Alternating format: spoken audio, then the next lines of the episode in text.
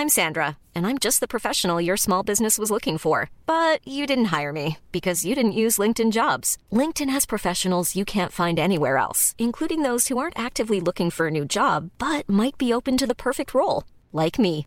In a given month, over 70% of LinkedIn users don't visit other leading job sites. So if you're not looking on LinkedIn, you'll miss out on great candidates like Sandra. Start hiring professionals like a professional. Post your free job on linkedin.com/people today. Bonsoir à tous, très heureux de vous retrouver comme chaque vendredi, l'heure des Pro 2 en compagnie de Frédéric Durand ce soir. Qu'est-ce qui vous fait sourire comme ça, monsieur Durand? Non, non, votre bonne humeur. On discutait de la fin de C'est un l'humanité. plaisir de vous retrouver. Vous dites? On discutait de la fin de l'humanité. Ah, la fin de l'humanité est proche, euh, malheureusement. Directeur de l'inspiration politique, Frédéric Durand, Benjamin Morel, donc très optimiste, comme on l'a compris. Bravo, euh, maître de conférence en droit public. Très heureux de vous avoir. De l'autre côté de la table, Kevin Bossuet, professeur d'histoire. Bonsoir, Bonsoir, cher Kevin. Et bonsoir, Nathan Dever, Bonsoir, agrégé de philosophie. Il y a beaucoup de choses à dire ce soir avec une information capitale pour commencer. Clap de fin pour le Covid. Vous avez vu le message de l'OMS aujourd'hui. L'épidémie, la pandémie est officiellement terminée pour euh, l'OMS. Après 40 mois d'urgence internationale. On en discute pour notre premier thème juste après le rappel de l'actualité. Mathieu Devez.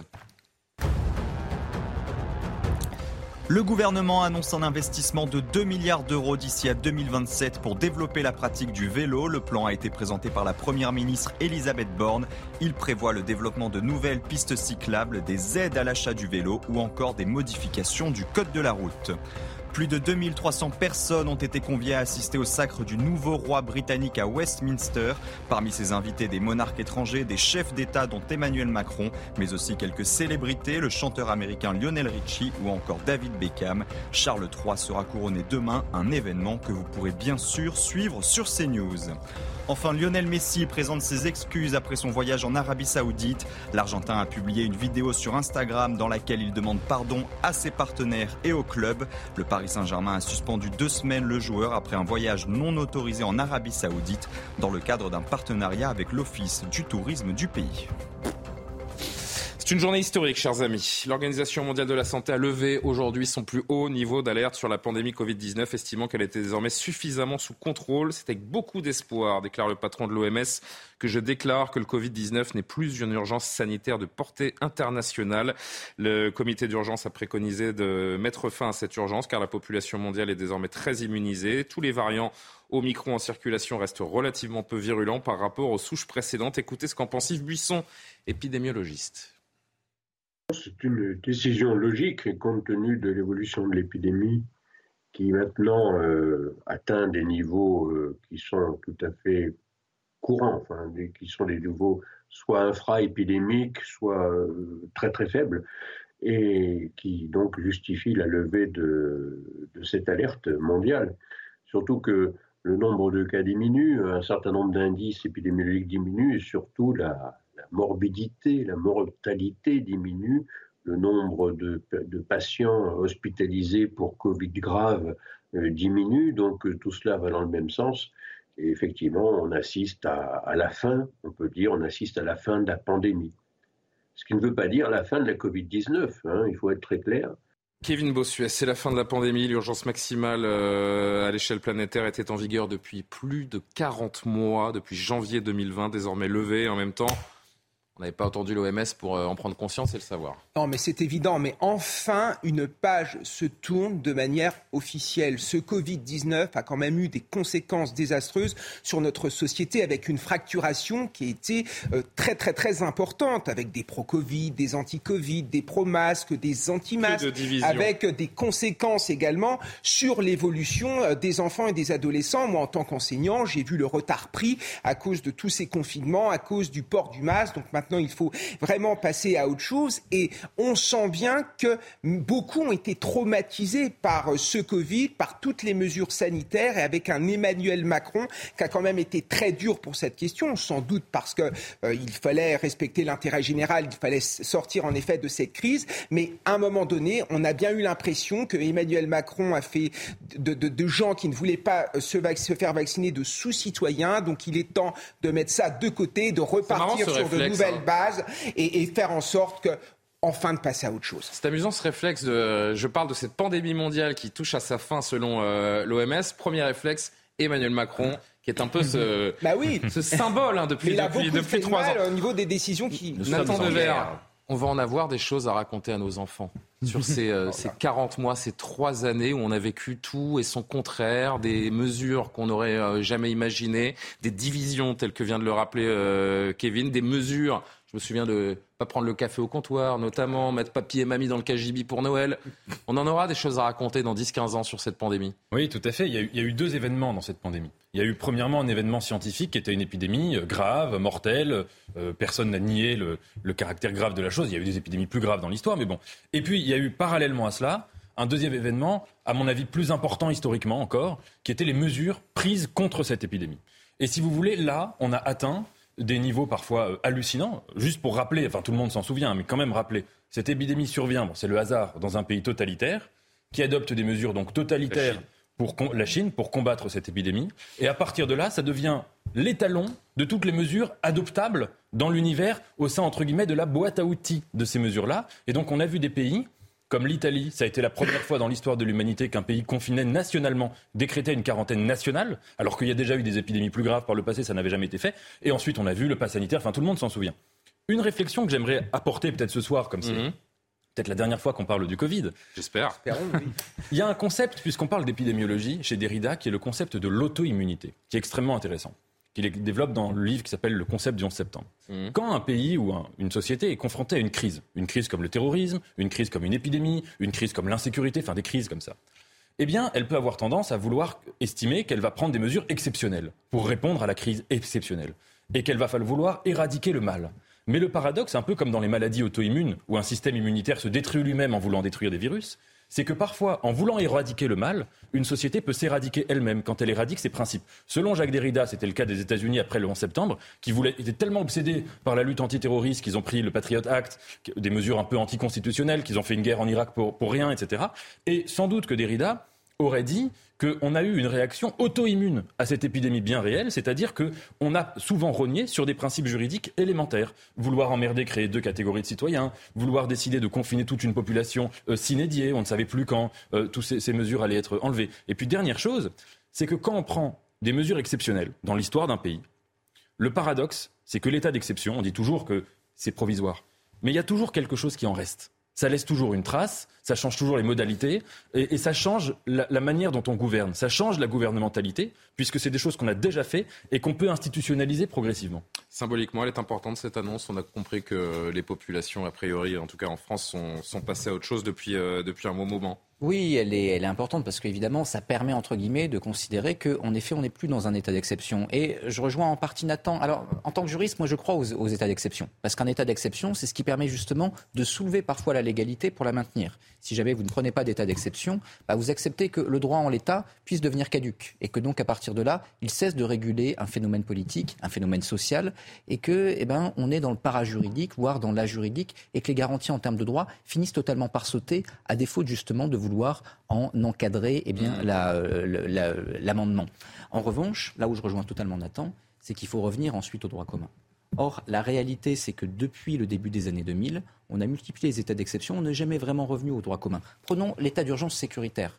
On l'a en grande partie fait passer par la loi dans ce qu'on appelle la loi SILT en 2017. Et donc aujourd'hui, on vit en partie structurellement en état d'urgence. Et en matière d'état d'urgence sanitaire, il en va également d'un certain nombre de mesures.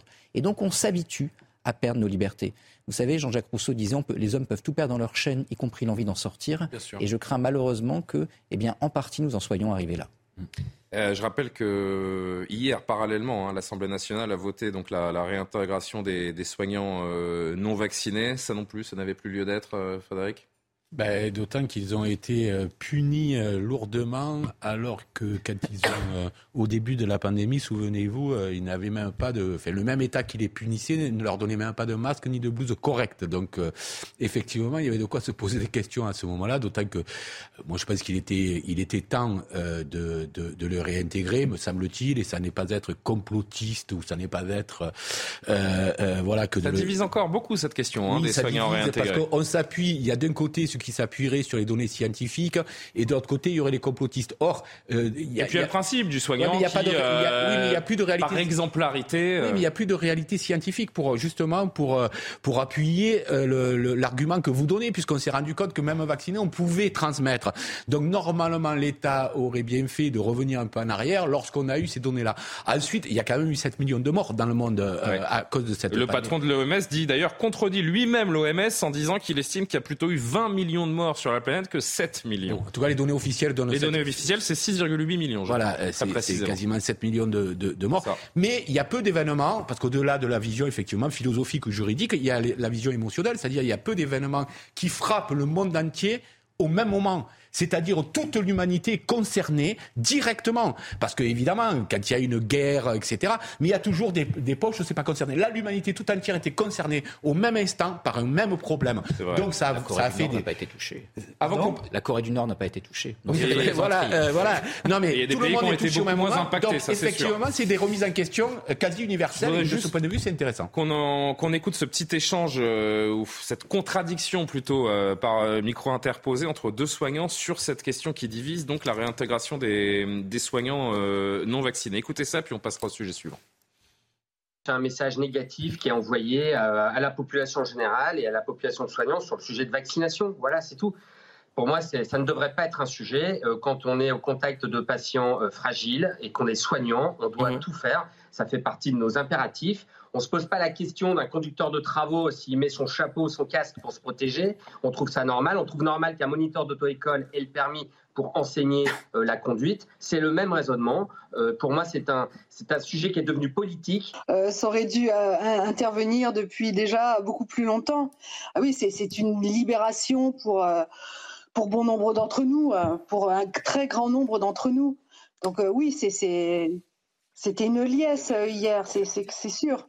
C'est sûr. Bon, maintenant, tout n'est pas gagné. Nous avons, il faut encore être vigilant. Il y a encore des combats à mener, mais euh, c'est une première, c'est une première et, grande victoire, bien sûr. De quel côté penchez-vous, euh, Frédéric? Non, je, voulais contester l'argument du premier soignant qui disait euh, quand on est quand on est sur un chantier, on porte un casque. Quand bah on, est moniteur. Oui, ça se tient, sauf que on sait qu'un casque, ça sert à quelque chose, et on sait qu'avoir son permis, ça sert à quelque chose. Et on sait qu'être vacciné, ça protège des formes graves. On va pas refaire le débat qui a raison, là. Ça, protégeait plus de la transmission, c'est ça qu'on a appris. La transmission, et c'est là que je disais qu'il fallait peut-être savoir rétro-pédaler. Mais ça l'a limité un peu quand même. On a très vite, euh, on va avancer.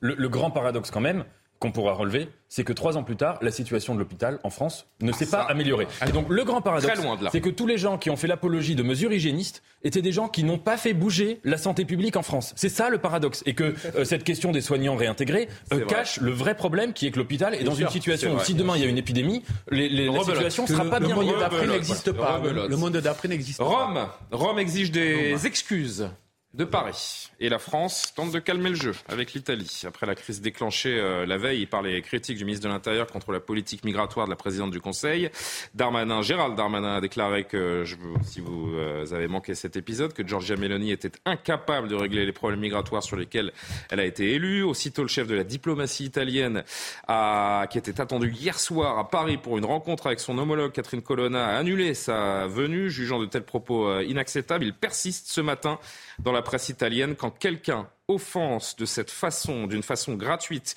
une autre personne, le minimum est qu'elle présente des excuses. Regardez le sujet de Geoffroy Defebvre, on en discute. Giorgia Meloni, la première ministre italienne, jugée incapable de régler les problèmes migratoires sur lesquels elle a été élue, selon Gérald Darmanin.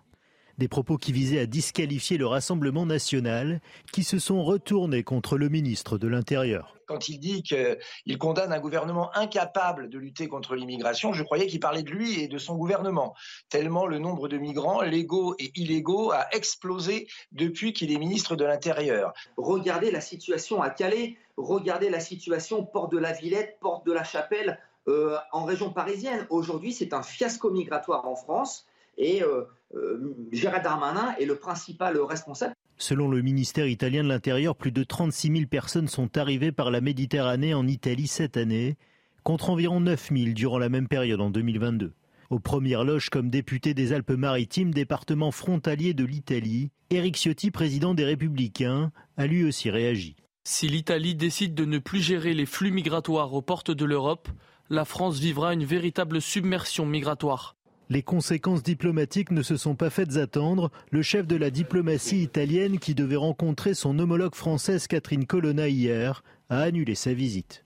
Et on tente d'éteindre l'incendie du côté du gouvernement. Elisabeth Borne, aujourd'hui, je voudrais redire que l'Italie est un partenaire essentiel de la France, que notre relation est fondée sur le respect mutuel, que l'on va privilégier la concertation et un dialogue apaisé pour continuer à travailler ensemble. Le mal est fait, euh, Benjamin Morel, des propos inacceptables pour Rome, une nouvelle crise diplomatique qui couve entre la France et l'Italie sur cette question migratoire. Bah, si vous voulez, alors sur le fond, Darmanin n'a pas tort, c'est-à-dire que le bilan de Giorgia Meloni n'est pas mirifique, loin de là, et par rapport aux promesses qui étaient tenues. Mais si vous voulez, il y a l'intérêt de la droite il y a l'intérêt de la gauche, il y a l'intérêt de la FI, il y a l'intérêt de Renaissance, il y a l'intérêt de qui vous voulez, mais au-dessus, il y a l'intérêt national.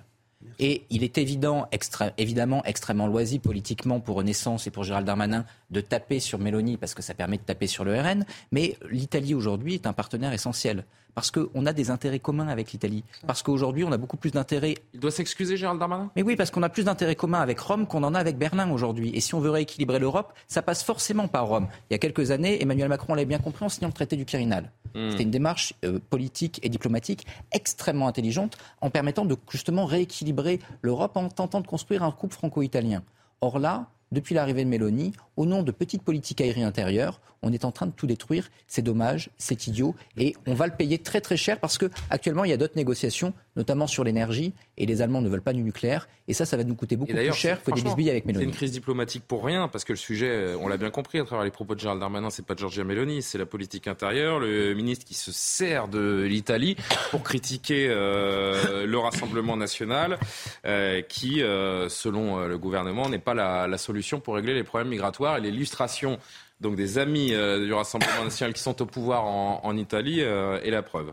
Non, mais ce n'est pas digne d'un homme d'État. Sacrifier nos intérêts euh, nationaux pour faire de la petite politique politicienne, c'est foncièrement indigne. Et d'ailleurs, c'est la marque de fabrique du macronisme. Quand M. Macron parle de Taïwan et dit que la Chine a raison, c'est exactement ce qu'il fait. Quand en Europe, il dit que les dirigeants hongrois ou polonais sont des cerveaux fous qui mentent à leur peuple, c'est exactement ce qu'il fait. Et c'est évidemment euh, indigne. Et surtout que Mme Mélanie n'est pas responsable de la crise migratoire qui se passe en Europe. C'est l'Europe entière qui est concernée. Euh, les règles, quelles sont les règles? Les règles, c'est qu'à partir du moment où il y a un bateau qui s'approche des côtes européennes, c'est le pays le plus proche qui doit accueillir ce bateau. Et ensuite, les migrants sont répartis sur l'ensemble du territoire européen. Sauf qu'on sent bien que là, sa peine est en outre assimilée, Georgia Meloni, à euh, Marine Le Pen. On trop on sait très bien que ces deux femmes ne s'entendent pas. On sait très bien que Georgia Meloni ne partage pas les mêmes valeurs que euh, Marine Le Pen. Parce que quand je vois Georgia Meloni, ça me fait penser plutôt au Front National des années 80. Je dirais atlantiste, souverainiste. Euh, euh, Georgia Meloni est très conservatrice, ce qui n'est pas le cas Après, de Marine elle a été Le Pen. Sur le, elle a été élue sur le thème de l'immigration. Oui, je suis d'accord, mais je crois ce que, dit, ce que dit Gérald Darmanin n'est pas à propos, mais oui, mais l'intérêt national, c'est d'être, c'est de fortifier nos intérêts avec les Italiens et essayer de faire bouger les choses au niveau européen. Ce n'est que comme ça qu'on réussira à régler la crise migratoire. Et puis il a bon dos, Gérald Darmanin critiquer l'Italie quand on voit les performances françaises en, termes de, lutte contre l'immigration irrégulière. c'est euh, cher Frédéric Durand et Nathan qui veut réagir. C'est d'autant plus injuste que l'Italie a été mise à contribution pendant des années et des années dans la politique européenne où c'était le pays et, le pays d'accueil principal de toute l'immigration. Ah bah on a un peu laissé l'Italie se débrouiller tout ah, Complètement. L'Europe, je ne me souviens plus du nom du traité qui a fait de, l'accord européen qui avait Dublin. Non, c'était pas Dublin, c'était bref, c'était il y avait les accords de Dublin. Les accords de Dublin existent, mais pour tout le monde. Mais là, l'Italie a vraiment été en première ligne, ce qui explique d'ailleurs la présence de Mélanie au pouvoir aujourd'hui, c'est-à-dire l'incapacité, parce que est-ce que ceux qui précédaient Mélanie ont été plus capables de régler le problème migratoire en Italie? Absolument pas. Donc, qu'est-ce qu'il fait Darmanin? Il se lance dans la campagne 2027 bien en avance, en disant, eh bien voilà, regardez, c'est pour moi qu'il faut voter, pas pour Marine Le Pen, puisque euh, Mélanie, qui sert là finalement de, de par procuration euh, face à lui de, de, de, de candidate dit c'est pas eux qui régleront. Regardez, ils n'ont pas, ils n'ont pas réglé. Donc ça me paraît injuste, ça me paraît effectivement très politicien et aventureux. Et la preuve que ça l'est, c'est qu'y compris dans le camp de Gérald Darmanin, chacun a remis un peu les choses à l'heure en disant voilà, n'allons pas aussi loin et ça n'est pas. Et eh ben vous me Donc a été désavoué. Vous me tendez une perche, les, euh, plusieurs membres du gouvernement qui ont fait un peu la tournée des, des matinales pour euh, la plupart d'entre eux pour éteindre ce début d'incendie. Écoutez. Vous auriez dit Madame Mélanie est incapable de régler les problèmes migratoires sur lesquels elle Je ne les ai pas prononcés, je ne les prononce pas davantage. Et vous ne les soutenez pas je, ne veux pas en faire, pardonnez-moi, euh, une histoire politique. Il y a eu des mots qui ont été prononcés. Le Quai d'Orsay euh, a rappelé l'amitié mhm. entre l'Italie et la France. Il n'y a eu aucune volonté du, du ministre de l'Intérieur d'ostraciser l'Italie d'aucune manière que ce soit. Je crois que surtout ce qu'a voulu dire Gérald Darmanin, c'est que tous ceux qui nous promettent de régler dans un claquement de doigts des problèmes aussi complexes que l'immigration sont des menteurs. Gérald Darmanin a raison sur le plan politique de rappeler euh, nos désaccords sur un certain nombre de sujets fondamentaux et de rappeler ce qu'est euh, l'extrême droite partout, en Italie comme ailleurs, qui fait beaucoup de promesses et qui en général règle peu de problèmes. Nous sommes à quelques mois des élections européennes qui sont essentielles pour notre continent. Rappeler les différences politiques, les désaccords et continuer aussi à travailler parce que quand il y a des gouvernements euh, étrangers, on travaille avec eux et sur les sujets fondamentaux, on dit ce qu'on pense. C'est un enjeu qu'il faut régler au niveau européen, que la France ne réglera pas sans l'Italie, que l'Italie ne réglera pas sans la France, et surtout qu'on ne réglera pas sans l'Union européenne. C'est ma conviction, j'en suis convaincu. On a progressé au niveau européen sur un certain nombre de sujets. Il faut maintenant que sur ces questions-là, on arrive là aussi à progresser. Bah oui, plutôt que de se crêper le chignon, on, serait peut-être plus inspiré de collaborer avec les Italiens pour trouver une solution, parce qu'a priori, c'est une solution qui se doit être, euh, j'ai envie de dire, binationale, multinationale, européenne, tout simplement. Moi, il y a quelque chose quand même qui m'étonne dans cette affaire. C'est que euh, tout le monde dit que là, M. Darmanin, le problème, c'est qu'il a euh, insulté ou manqué de respect à Mme Mélanie, qui doit lui présenter Ça fait la une de toute la presse en Italie, hein, d'ailleurs. On peut, on peut faire défiler les unes avec Benjamin euh. Mais il y a quand même quelque chose d'étonnant. C'est que c'est voir quelle est la critique que fait M. Darmanin à Mme Mélanie et à travers elle, en fait, à Marine Le Pen. C'est vous êtes trop mou. Vous n'allez pas assez loin vous n'êtes pas assez dur. Il l'avait déjà dit d'ailleurs une fois dans un débat à Marine Le Pen, il lui avait dit vous êtes trop molle. C'est vrai qu'il a, il a, un magnifique bilan en termes. Euh, mais, surtout, c'est quand même extraordinaire. Euh, de, de, prendre euh, ces partis-là par leur propre droite. Ça veut dire de leur dire, en gros, si on, si on va jusqu'au bout de la logique, ça veut dire aller plus loin. Euh, Madame Mélanie, vous êtes trop indulgente envers les migrants. Madame Le Pen, vous, euh, si vous allez au pouvoir, on sait bien que vous n'allez pas respecter vos programmes, et c'est ça ce que je vous reproche. C'est ça le sous-texte de la critique de Gérald Darmanin. Donc, si vous voulez, c'est très très paradoxal d'avoir ce gouvernement qui, qui, qui, qui sur ces thématiques-là, se situe encore plus à droite que les partis les plus à droite. Je crois pas. Juste une Après, dans les faits, c'est pas le cas. Eh oui, dans, les la politique menée. vous avez raison, mais dans les discours. Je, vous avez raison je rappelle que le projet de loi immigration, c'est euh, d'accueillir des, des, migrants pour des emplois euh, sur, euh, sous tension, comme on dit, et puis l'autre volet un peu plus répressif. Mais, si je peux me permettre, Gérald Darmanin, qui se revendique de la droite républicaine, qui vient de là, je ne pense pas que Jacques Chirac, je ne pense pas même que Nicolas Sarkozy, qui était pourtant conseillé par Patrick Buisson, je ne pense pas qu'ils auraient dit à Mme Mélanie ou à Mme Le Pen, vous êtes trop molle sur la question de l'immigration. Là, il y a quand même un glissement d'une certaine droite républicaine qui est euh, étonnant. Maintenant, sur la question européenne, je suis d'accord avec ce que vous avez dit. Euh, les pays européens ne s'engagent pas, euh, enfin, on ne respecte pas les engagements qu'ils sont censés respecter vis-à-vis de l'Italie. Et évidemment que euh, le, critère d'accueil des migrants ne peut pas être la simple proximité géographique. Bah Sinon, s'il y a un seul pays qui reçoit tous les migrants, ça, crée un, déséquilibre profond. On a, on a abandonné un peu l'Italie à son sort. Ça, c'est une, c'est une certitude tout de même. Frédéric Durand et, Benjamin, rapidement, il nous reste deux, minutes avant la pause. Rebondir. un, il n'y a, pas de, a pas de solution européenne à l'immigration, tout simplement parce que les pays ne sont pas d'accord entre les pays dits illibéraux, etc. D'ailleurs, qui ont chaque fois, à qui on aménage justement, euh, les textes sont aménagés pour eux d'une certaine manière et qu'ils ne respectent pas et que, et que l'UE condamne, etc. Donc, il n'y a, a, pas de solution européenne. Ce, serait l'idéal sans doute, mais ça n'existe pas. Deuxième chose, c'est que je ne crois pas que le sous-texte ce soit euh, vous êtes trop mou, etc. de Darmanin. Je crois que le sous-texte, c'est la question de l'appel d'air. C'est-à-dire, le discours de Mélanie, c'est un discours qui normalement euh, ne crée pas d'appel d'air puisqu'on dit, bah, regardez, euh, euh, j'ai un discours extrêmement ferme, voire dur à l'égard de l'immigration. Or, on se rend compte que les chiffres malgré ce discours très dur, continue de monter en Italie. Donc c'est de dire, ah, le sous-texte c'est de dire, ça, euh, la, question de l'appel d'air, la théorie de l'appel d'air n'existe pas. Ce sont ensuite les faits qui comptent, mais je crois que c'est plutôt ça qui est pointé. On est passé de 7 000 à 40 000, mais, mais je crois que c'est plutôt ça qui est pointé, à mon avis. Et on a tellement de... Alors allez-y, oui, très rapidement, moi je trouve, je trouve que ce qui est magnifique, c'est le constat en réalité de Darmanin de sa propre impuissance. Parce qu'on a dit, cette loi immigration, elle n'aurait pas servi à grand-chose. Et donc le fait que Mélanie ne fasse pas grand-chose également, ça montre que le problème aujourd'hui, c'est l'incapacité capacité de l'Europe à agir. Et que tant que vous restez dans un cadre européen, tant que vous ne sortez pas via une politique d'opting out, comme les Danois, eh ben vous ne pouvez rien faire. Or, je ne vois pas Gérald Darmanin dire eh bien, on va sortir des traités en matière d'immigration. Donc Gérald Darmanin constate que lui non plus ne peut rien faire. Et nous sommes tellement meilleurs que tous les autres en matière euh, d'immigration qu'on a un exemple.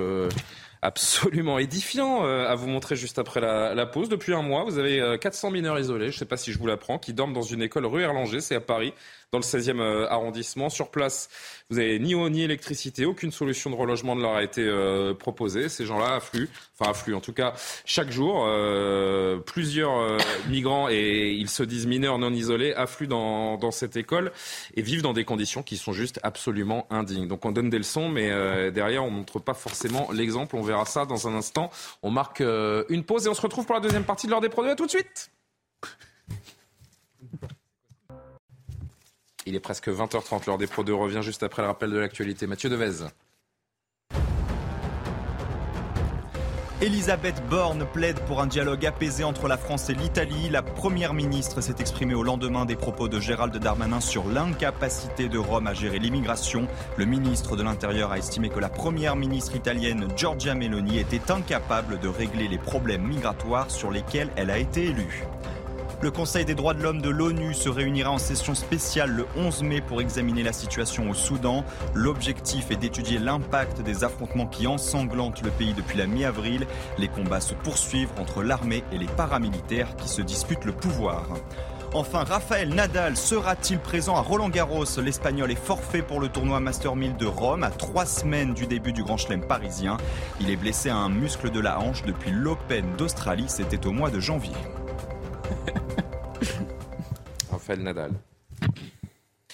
Benjamin Morel, en tout cas, lui est là. Euh, tout comme Kevin Bossuet, Frédéric Durand, Nathan Dever. Euh, j'évoquais cette histoire euh, que je voulais vous, vous décrire rapidement, donc juste avant la pub. Sous l'impulsion de plusieurs associations, vous avez des centaines de mineurs isolés pardon, qui ont investi une école désaffectée de la rue Erlanger, c'est dans le 16e à Paris, il y a un mois. Depuis, leur nombre a doublé. Ils s'en présentent de nouveau chaque jour. Aujourd'hui, environ 400 d'entre eux dorment à même le sol, entre les murs du bâtiment. Des tentes ont également été dressées dans la cour. Regardez.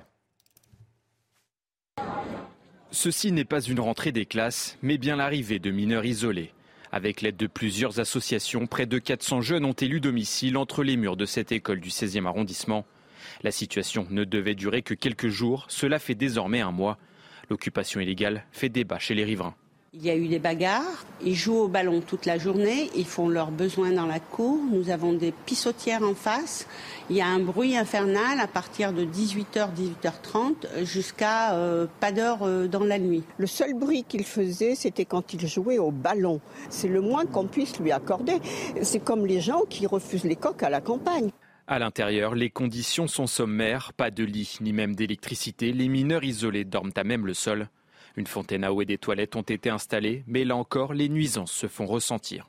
On leur a en plus créé un point d'eau juste en face d'une église qui empêche la circulation des fauteuils roulants et des poussettes sur le trottoir. Quand ils viennent pour vidanger les, toilettes, il y en a quatre ou cinq, je crois, ça fait un boucan du diable.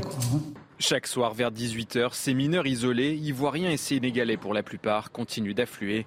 La mairie du 16e arrondissement et la mairie de Paris, elles, préfèrent se renvoyer la balle. C'est bien, et évidemment qu'on parle de ce sujet parce qu'on a évoqué ces bisbilles entre l'Italie et la France il y, a, un instant sur la question migratoire. On donne des leçons à l'Italie. Et regardez comment nous nous comportons. On accueille des migrants dans des conditions indignes. C'est un cas d'école. Mhm. Qui veut commencer? Benjamin? Non, mais c'est un vrai sujet en réalité. C'est-à-dire que si vous voulez avoir une politique migratoire cohérente, il faut donner, le gens, il faut donner une chance aux gens de s'intégrer. Pour leur donner une chance de s'intégrer, il faut qu'ils soient accueillis dans des conditions qui sont acceptable. il faut qu'on maîtrise les flux surtout. Il faut maîtriser les flux et ceux qu'on accueille, encore une fois, il faut leur donner un travail, il faut leur donner une éducation, il faut qu'ils soient en capacité de s'intégrer dans la société. Sinon, on peut pas se plaindre qu'ensuite, eh ben, il y a un taux de délinquance élevé. Entre guillemets, c'est classique et euh, c'est pas extrêmement étonnant. Donc, il y a deux éléments. Il faut faire du co-développement d'abord parce qu'il faut que les gens aient envie de rester au pays. Ensuite, il faut avoir une vraie politique migratoire de gestion des flux. Et enfin, bah, ceux qu'on accueille, bah, il, faut les accueillir, il faut les accueillir dignement. Écoutez juste cet extrait du maire adjoint à la sécurité du 16e arrondissement de Paris. Alors, il y en a trois ou quatre. La plus importante d'entre elles, celle qui a d'ailleurs organisé l'occupation, c'est Utopia 56, qui est bien connue d'ailleurs de tous ceux qui suivent ces dossiers de mineurs étrangers isolés ou de migrants. Euh, c'est une des associations euh, qui, comment dire les choses, euh, se fait euh, le complice ou en tout cas l'adjointe des mouvements de passeurs euh, qui euh, amènent ces, jeunes en France, sur le territoire français, dans des conditions absolument déplorables. Et c'est ça qui est détestable aussi pour les gens qui, euh, qui vivent dans, dans, ces quartiers, pour les riverains, parce que la mairie de Paris et la mairie du 16e, mairie de Paris à gauche, comme chacun sait, mairie du 16e à droite, euh, dans une guerre politique au détriment des riverains et ces associations qui soufflent sur les braises. Oui, bien sûr, ce sont ces associations droits de l'homiste hein, qui font passer leurs idées avant l'intérêt général, qui méprisent totalement ceux qui se sentent en insécurité à cause de cette immigration anarchique. D'ailleurs, on l'a vu à Mayotte, on a vu à quel point la justice, euh, main dans la main avec certaines associations, ont tout fait pour mettre à mal euh, l'opération euh, commanditée par Gérald Darmanin. Mais là, mmh. pour le coup, ces mineurs qui, sont, qui ne sont peut-être d'ailleurs pas mineurs, n'ont pas le droit d'être ici, puisque ce sont des clandestins. Ils n'ont pas l'autorisation d'être sur notre sol, ils sont entrés dans cette école. non, non, il y a des règles, vous savez qu'il y a des règles pour les mineurs.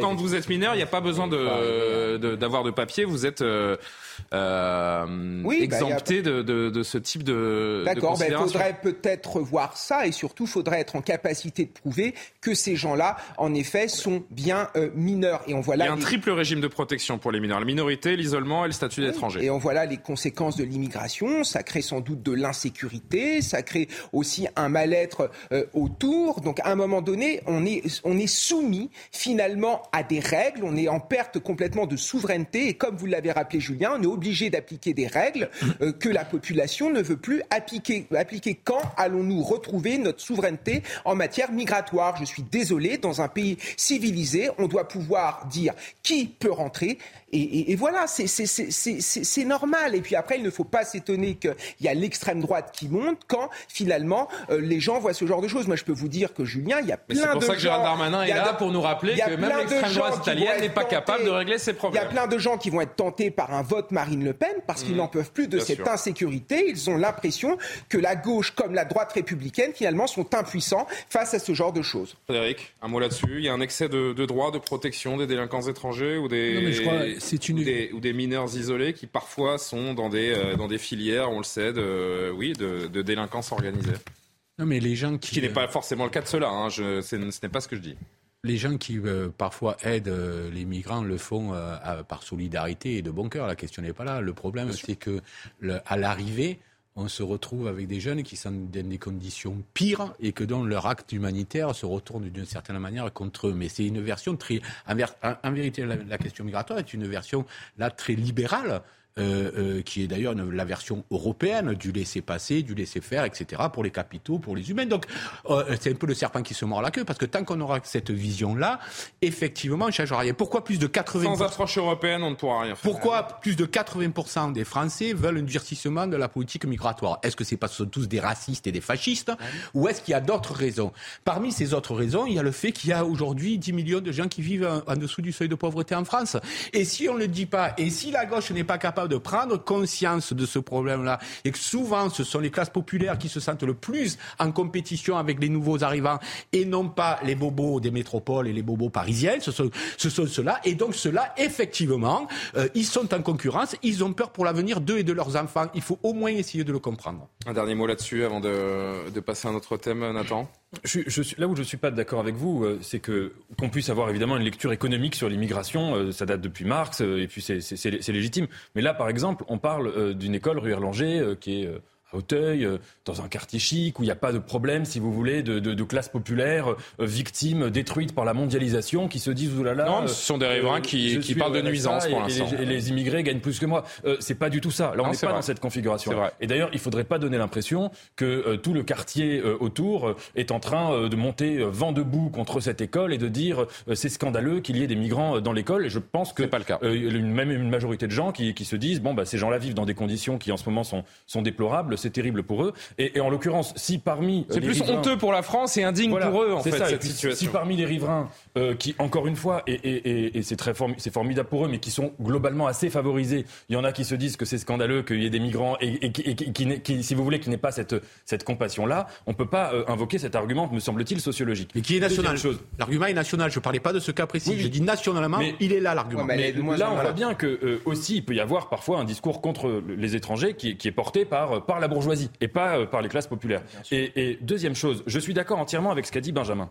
Et ça pose la question, quand on accueille des gens dans, dans, dans, des situations aussi déplorables, ça crée un cercle vicieux, si vous voulez. Ça crée un, un cercle où, où la, la, notion même d'intégration euh, perd son sens. Je vous rappelle qu'il y a quelques semaines, des associations de migrants étaient allés euh, faire un, un, événement, une manifestation, et je crois ils s'étaient rentrés dans la mairie de Paris. Oui. Pour, pour, justement reprocher à la mairie de Paris, qui, comme vous l'avez rappelé, est de gauche et, disons, est caricatural, mais est pro-immigration, mais il lui avait Donc reproché le fait qu'elle avait logement décent, des, des, beaux discours sur l'immigration, mais que derrière les actions, c'était pas le vrai. logement décent, et que donc, en fait, ça allait à l'encontre de l'intérêt même des personnes qui arrivent. Donc, il est évident, et je suis, totalement d'accord avec ce que vous avez dit, que si on reçoit les gens dans ces situations, ça ne peut engendrer que, que du mauvais. Allez, on avance, parce qu'on a encore pas mal de, de choses à évoquer ensemble. Il nous reste un petit quart d'heure. Les représentants des forces de l'ordre, c'est une des infos du jour, seront reçus à l'Elysée le 12 mai prochain. Alliance, Synergie Officier, le SNIPAT, le SICP ont demandé une audience en urgence avec le président de la République. Ils parlent d'une situation apocalyptique. La police brûle, selon leur communiqué, après les violences euh, inacceptables qui ont émaillé notamment les manifestations du 1er mai. Écoutez Rudy, Bana, qui est, euh, Rudy Mana, pardonnez-moi, qui est euh, représentant Alliance, et on en dit un petit mot ensemble. Avant d'être un syndicat heureux, vous savez, aujourd'hui, je, je, suis à Avignon, moi, et euh, on a, on a fêté la, cérémonie des deux ans de la mort d'Éric Masson. Et quand je, je, pense aux chiffres que vous avez donnés tout à l'heure, plus de 2500 policiers blessés depuis le début de l'année, il était, il était important que le syndicat Alliance, euh, que nous tirons le, la, la, sonnette d'alarme. Parce que il est temps aujourd'hui de, nous donner quand même un petit peu plus de moyens pour essayer de lutter contre ces gens qui veulent tuer du flic. Il est important aujourd'hui qu'on qu réagisse face à ça parce que sinon on va avoir des drames. Et donc il est temps que le président en personne, et c'est formidable de sa part de nous recevoir le 12 mai, euh, que le président prenne aussi le dossier en main pour que ça évolue dans le bon sens et qu'on puisse vivre enfin en France dans une sécurité que tous nos concitoyens méritent. Et il y a un loup. Il y a un loup dans cette affaire. Vous voulez que je vous dise? L'Élysée va recevoir les syndicats de police, pas le président de la République. C'est ça la vérité. C'est qu'ils seront reçus par des conseillers d'Emmanuel Macron. Et moi, je trouve que euh, sur ce coup-là, Emmanuel Macron se moque un petit peu de, des représentants de la police. C'est un manque de considération, surtout que vous avez quand même une profession qui aujourd'hui, vous savez... C'est un gros manque de considération, je trouve. Un manque de considération. Il faut s'appeler McFly et Carlito pour avoir un passe-droit à l'Élysée? Non mais je, franchement, non, mais, franchement. Mais c'est une vraie vraie question parce qu'en réalité, cette, euh, cette justement ce, ce, moment a choqué beaucoup de gens, justement parce que l'accès au président de la République, eh bien c'est quelque chose qui apparaît comme étant l'accès au pouvoir, l'accès à la capacité d'agir réellement, même si aujourd'hui c'est plus tellement le cas avec la majorité relative. Mais là, en effet, c'est un manque de considération parce que très très clairement, vous avez un service public qui est sinistré, qui est sinistré pour des raisons budgétaires qui est sinistré pour un manque de considération. vous et qui est un sinistré... policier qui a servi de torche humaine il y a moins d'une semaine, des syndicats de police qui sont à l'agonie, êtes... qui sont exsangues, et vous qui avez... demandent à être reçus. Alors la réponse est rapide, et ça on peut louer l'Elysée qui a répondu dans les 24 heures à la demande des avez... syndicats. Mais derrière, on nous explique que c'est pas Emmanuel Macron et qui va les recevoir, des... que ça va être des conseillers, que ça va parler technique, et va vous pas avez des embrasser au sens premier la police. Vous avez des sous-effectifs, vous avez des problèmes qui sont aujourd'hui des problèmes de considération. Et qui plus est, vous demandez aux policiers de faire des statistiques à longueur de journée pour que le ministère de l'Intérieur puisse s'en vanter. Donc il y a un vrai, vrai problème dans la sûr. police. Il y a un vrai manque. Et il y a un besoin justement de passer au-dessus du ministère de l'Intérieur, au-dessus de Matignon et d'aller directement voir le chef de l'État. Le fait qu'il ne soit pas là, je pense que ça risque d'être très très mal pris, surtout dans une profession qui aujourd'hui est en première ligne face aux manifs, aux Black Blocs et hier face aux Gilets jaunes. Synthétique, messieurs. Oui, d'accord. Non, mais je suis d'accord avec Benjamin. D'ailleurs, aujourd'hui, le nombre de démissions dans la police et la gendarmerie n'a jamais été aussi important et on n'arrive pas à recruter suffisamment de policiers ou de gendarmes. Et quand vous discutez avec des gendarmes et des policiers, souvent ils vous racontent qu'ils ont choisi ce métier par vocation et qu'au fur et à mesure du temps, ils se sentent de plus en plus inutiles inutiles, ils ne se sentent pas euh, soutenus par leur hiérarchie, souvent ils considèrent que la justice va à l'encontre de leur travail.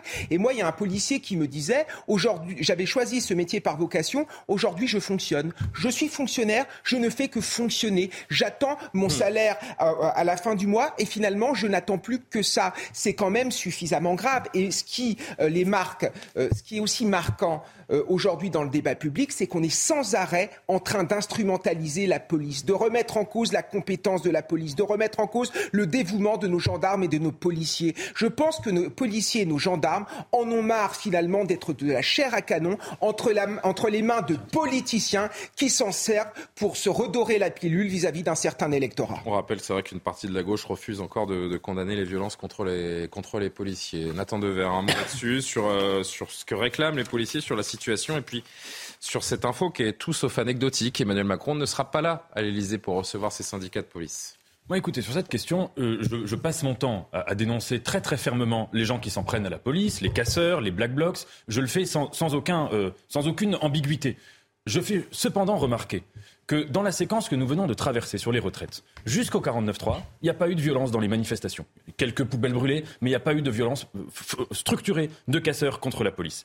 Si on veut vraiment réduire et lutter contre le problème des casseurs à la racine, c'est pas seulement des réponses policières, pénales qu'il faut prendre, c'est vraiment voir... Une nouvelle loi anti-casseurs, comme semble le vouloir Gérald Darmanin Non, il faut voir les syndicats que c'est dû aussi à un contexte oui, politique. Le, la logique des casseurs, les casseurs, ils ont une idéologie qui est très précise, qui est écrite dans des livres, qui sont des livres très savants, très intelligents. Leur logique, c'est de dire qu'il n'y a que la violence qui marche pour se faire écouter. Si vous avez un gouvernement qui n'écoute que la violence, et de facto, euh, le seul moment où le gouvernement a reculé depuis six ans, c'est au Gilet jaune, quand il y a eu des violences, eh bien, ça, ça donne de l'écho à la parole des casseurs. Et dernière remarque que j'aimerais faire, il y a une question.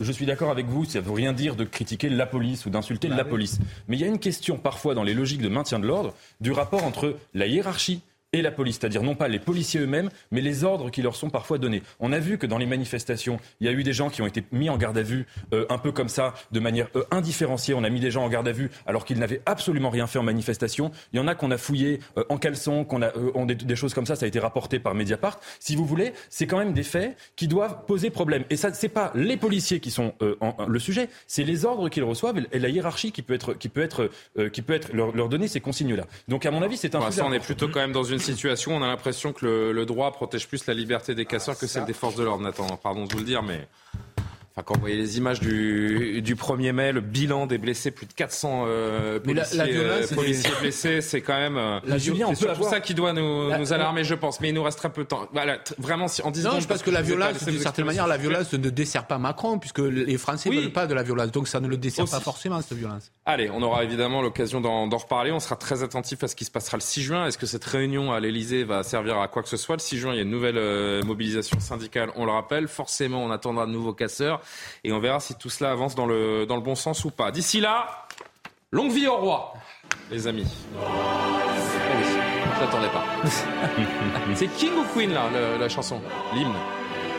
Ah, c'est la bonne version. God Save the King, les amis. Vous savez combien on, on attend le, le, pic de téléspectateurs attendu demain par la BBC à midi pile, c'est-à-dire le moment où la, la couronne, la divine couronne, viendra se, se poser sur le front de, de Charles III 4 milliards. Wow. Donc c'est quoi? C'est la moitié de la planète en fait. Et on est 8 milliards, hein, on est d'accord? C'est ça? On est 8 milliards. Hein C'est un peu plus de 7 milliards. Bon, un peu plus de la moitié de la planète la est attendu devant son poste de télévision. Comment? Tout ce qui ont la télé, quoi. Tous ceux qui, oui. bon, un petit peu plus quand même, non Je ne sais pas non plus. Euh, pour, euh, pour petite comparaison, France-Argentine, finale de la Coupe du Monde, c'est un milliard et demi euh, de téléspectateurs à travers la planète. Là, 4 milliards pour euh, Charles III. Vous l'avez bien compris, on parle du sacre du euh, nouveau monarque britannique, 70 ans après sa, sa mère.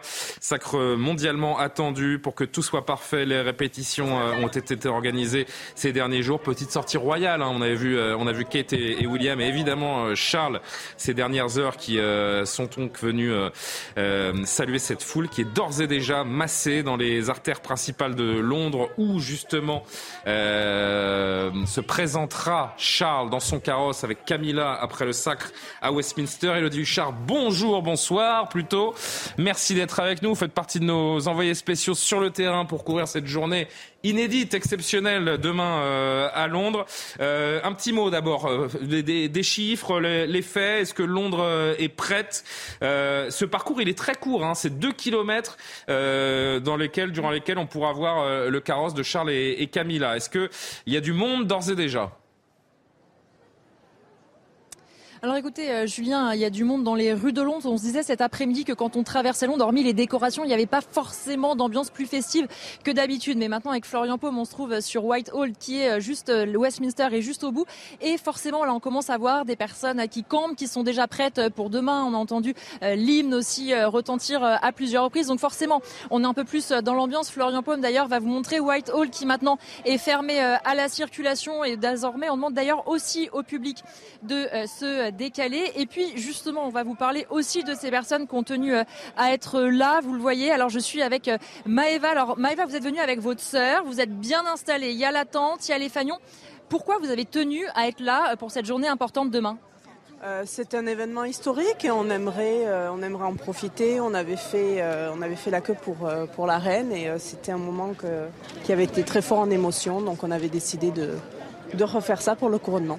Alors comment vous êtes euh, organisé? Vous me disiez, vous êtes d'abord votre sœur a pris la place, vous avez l'attente. Comment vous comptez un peu organiser cette nuit? Euh, ben on va, on va essayer de dormir un petit peu à un moment donné. Puis on a des manteaux, des sacs de couchage, des couvertures et euh, surtout un parapluie. Qu'est-ce que vous espérez voir demain? C'est voir les carrosses, voir la famille royale. C'est ça aussi qui fait que vous êtes venu pour avoir une très bonne place. Vous êtes pile devant les barrières. On est très bien placé euh, grâce à ma sœur. Euh, oui, essayer de voir euh, si on voit la famille royale, c'est bien. Être dans l'ambiance en fait, être dans le moment, c'est ça qui est important. On a vu quand même beaucoup de Français aussi dans les rues. Est-ce que c'est important aussi Ça change un petit peu de venir un couronnement, voir un roi, ce qu'on n'a pas chez nous? C'est un petit peu aussi le côté magique qui manque peut-être en France? Peut-être. ça, fait, ça fait longtemps que nous on vit en Angleterre maintenant. Mais, euh, mais oui, il y a toujours beaucoup de Français à Londres de toute manière, donc euh, qui vivent ou, qui viennent en tant que touristes pour le couronnement, euh, c'est toujours, c'est toujours plein. Merci beaucoup et bonne nuit surtout et bon courage. Vous voyez hein, effectivement, Julien, les choses se préparent et puis vous rappeliez aussi que la famille royale tout à l'heure a fait un bain de foule et ce n'est pas tout puisque le roi Charles également qui a tenu à adresser un message aux Londoniens via les transports en commun. Le roi Charles qui a fait une annonce, cette annonce qu'on entend à chaque arrêt de métro. Je vous propose d'ailleurs si vous voulez bien de l'écouter. My wife and I wish you and your families a wonderful coronation weekend. Wherever you are travelling, we hope you have a safe and pleasant journey. And remember, please mind the gap. Un petit truc. Et donc, vous le disiez aussi, euh, Julien, ce parcours, effectivement, ces processions qui seront euh, plus courtes que celles qu'on avait euh, connues pour la reine Elisabeth, le roi qui veut une monarchie un petit peu plus simple, plus resserrée, et donc une cérémonie plus courte et des processions, effectivement, le même trajet à l'aller et au retour. Demain, évidemment, vous vivrez tout ça avec nous sur CNews. Et bien sûr, merci beaucoup Elodie Huchard, toutes les équipes, Florian Paume qui vous accompagne, toutes les équipes CNews, demain, toute la journée, à vivre donc ce couronnement en direct. Je disais, ça m'évoquait, euh, imaginez en France, la voix d'Emmanuel Macron euh, dans le métro. République, vous pouvez descendre, c'est la manif, faites attention. Surtout, pas de casse les amis. Euh, vous serez devant la télé demain?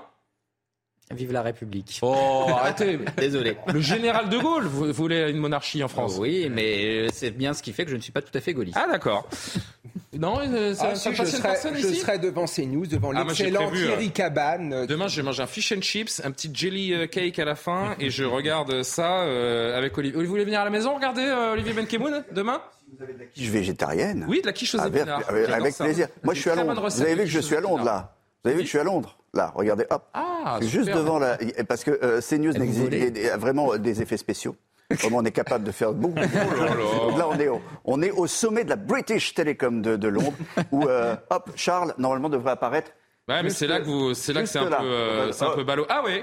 Eh Celebrate the coronation. Voilà. Donc on va parler toute la deuxième partie de notre ah émission oui, parce que c'est pour le, le meilleur info hein, que vous êtes là. C'est pas pour commenter l'image derrière vous. Voilà, c'est vrai. Il est là. Ah, ah Toute la deuxième partie de l'émission sera consacrée euh, à, ce, à ce couronnement. Euh, vous allez voir, on, a des informations absolument formidables, des détails surtout sur les, sur, euh, sur les, les, les carrosses, sur ce que va peut-être porter ou pas Camilla, etc. Vraiment, euh, Bertrand Deckers a été formidable ce, ce, matin et on va réécouter. Et puis on ira voir Elodie Huchard, évidemment, euh, là où vous l'avez laissé il y a un instant avant de revenir sur le reste, tout le reste de, l'actualité qui a été quand même dense aujourd'hui. C'est très personnel, Olivier, mais euh, pour moi, l'image du week-end, elle n'est pas à Londres. Je vous dis franchement, elle est à Naples. Ah, à Naples, l'image du week-end. Un autre couronnement. Exceptionnelle image. Ah oui, c'est un couronnement, c'est un sacre. Naples qui est devenu hier championne d'Italie. On va, on va se dire au revoir hein, parce qu'il est temps de, il est temps de se quitter. Mais je voulais vraiment qu'on voit ces images. On peut avoir l'image aérienne là où on voit hier soir tous ces feux d'artifice, qui, qui, une image aérienne qui domine la ville. Voilà. J'ai franchement, j'ai vérifié sur les réseaux sociaux pour voir si c'était pas un fake, tellement je n'avais jamais vu ça de ma vie. La passion du football, le Napoli qui n'avait plus gagné depuis l'époque Maradona en 1990, eh bien a remporté le Scudetto, comme on dit euh, de l'autre côté des Alpes, avec ce titre euh, italien, la ville de Naples qui était en fusion littéralement hier. Merci à toutes les équipes. On va sur ces images parce qu'elles sont folles et j'ai envie qu'on se quitte avec ces, ces images fantastiques des Napolitains qui continuent de célébrer à la réalisation Jean-Luc Lombard, à la vision Pierre Maurice, au son Grégory Possidalo, Benjamino, Saïd Amda, Kylian Salé ont préparé cette émission. Des émissions évidemment que vous retrouvez sur cnews.fr, messieurs. Vive le football aussi. Et vive le roi. Et vive Naples. Et vive Naples. Et oui, ça fait du bien aux Napolitains, un peu de joie aussi, parce qu'on sait que le sud de l'Italie, c'est compliqué. Tout va bien? Tout va bien. Eh bien, bon week-end alors. Et euh, la soirée continue, l'info continue évidemment sur CNews.